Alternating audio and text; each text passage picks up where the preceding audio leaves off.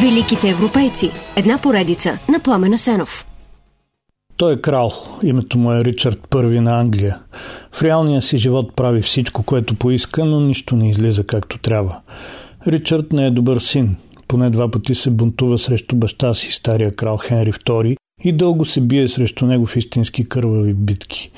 Ричард не е добър приятел и брат. Постоянно си съперничи с близките си Въвлича се в интриги и предателства срещу тях, превзема замъците и разорява земите им. Ричард не е добър съпруг, жени се от политически съображения, прекарва с жена си съвсем кратко време и на практика не я вижда повече. Ричард дори не е добър крал и не само защото не оставя законен наследник, дава Англия в ръцете на амбициозния си, но некадърен брат Джон Локланд, Джон Безземния. На него всъщност изобщо не му пука за родната Англия. Намира я твърде студена и дъждовна, готов е да я разпродаде изцяло и буквално го прави, само за да финансира военните си походи из континента и в светите земи. Тези походи обаче също не водят до съществен резултат. Ричард е страхотен воин и тактик, печели практически всяка битка, в която участва, но губи почти всички войни, очевидно защото стратегията му куца. Той е безжалостен и жесток воин, който понася кръста на третия кръстоносен поход, за да изкупи греховете си, но вместо това трупа нови и страшни. Тогава логично идва въпроса, защо включваме този човек в поредицата за великите европейци. Отговорът също е логичен. Един историк има важно прозрение в тази посока. Той казва, че Ричард е истинско въплъщение на своята епоха, т.е. че живота му представя перфектно духа и образа на неговото време. Но всичкото отгоре, независимо от изброените противоречия, Ричард е и важна част от вълшебните приказки на Европа. Заедно с митичните фигури на Роланд и Крал Артур, той е възпят от трубадурите като най-благороден рицар. За последните 9 века съдбата и делата му са дали храна не само за много книги и филми. Те са станали своеобразен психологически архетип за европееца. Да, говорим за краля легенда, познат като Ричард Далайнхарт, Ричард Лъвското сърце – Животът му е колкото интересен, толкова и труден за разказване.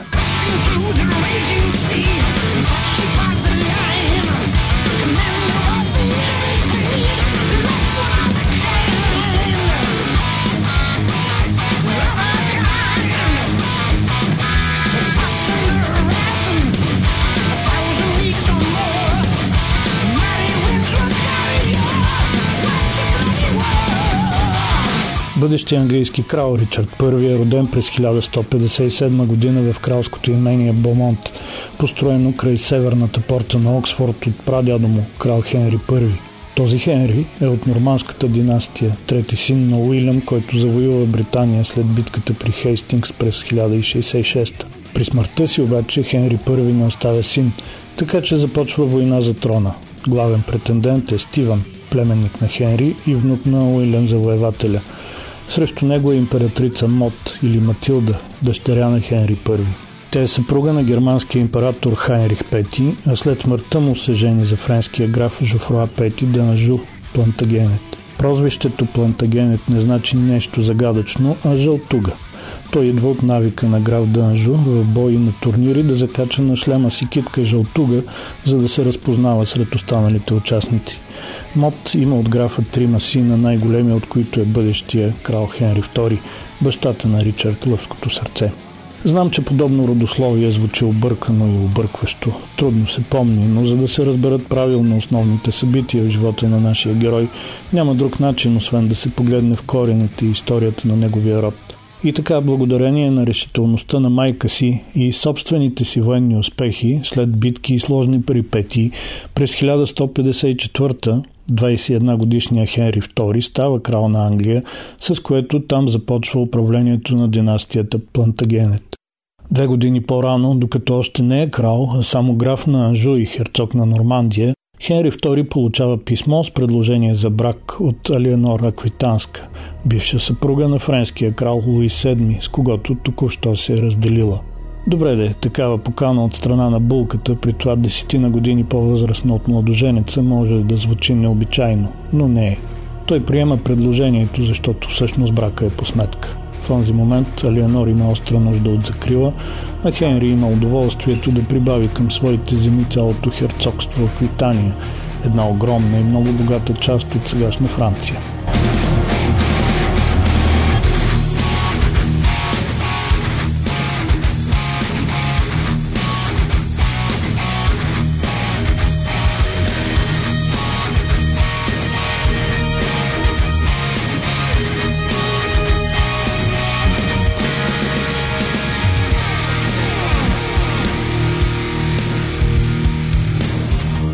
Алиенора Квитанска е интересна и значима фигура в европейските дела през своя 12 век.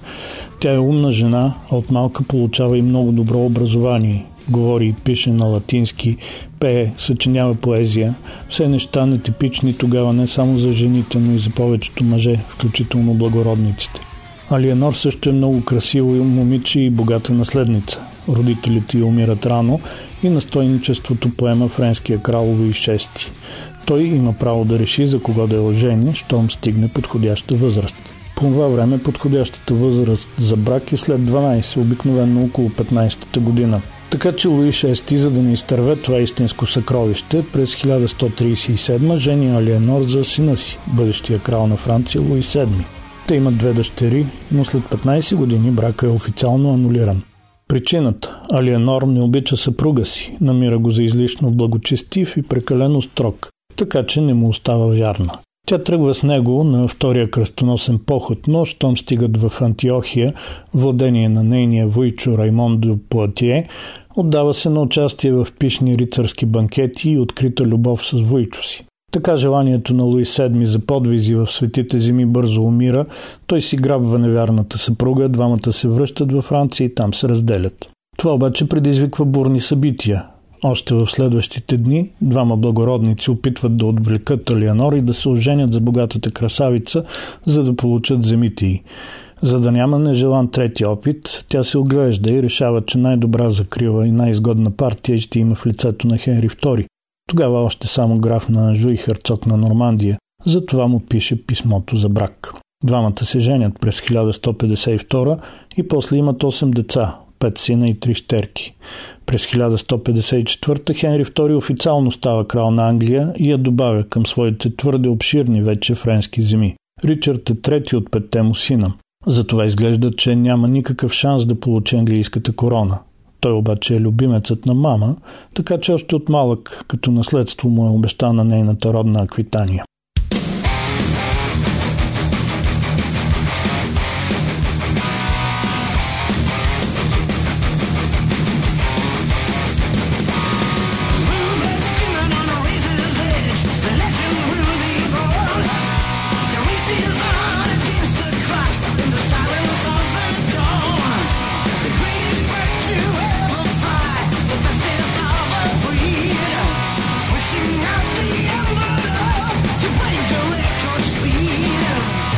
Бащата на Ричард, крал Хенри II, е добър крал.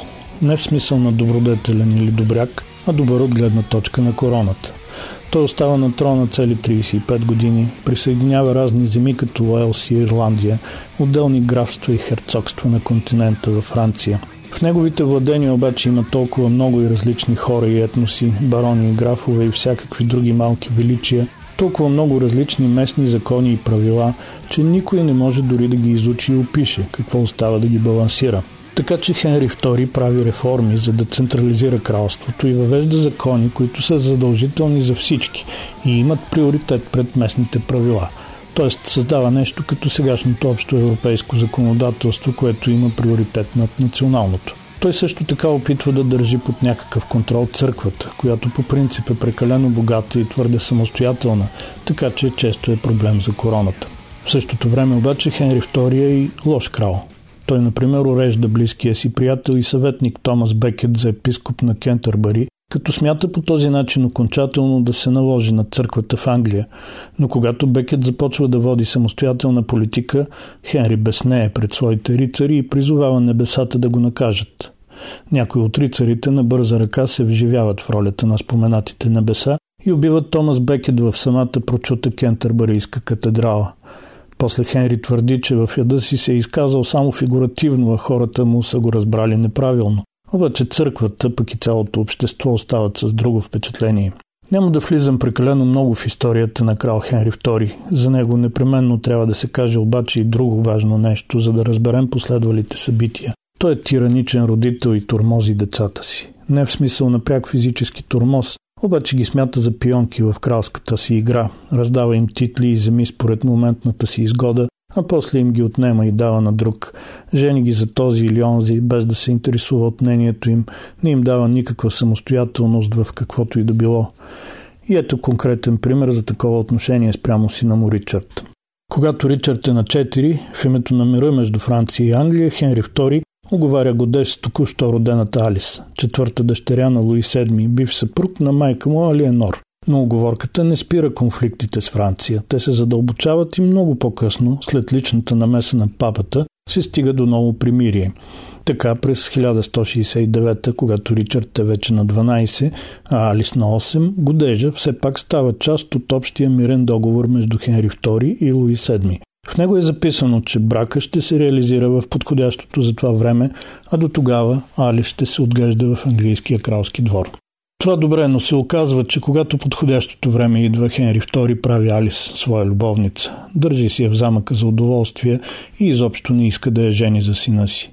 Това продължава с години. Чак после в някакъв момент краля решава, че заради политически изгоди, а и заради дадената дума, брака все пак трябва да се състои и започва да натиска сина си да се ожени.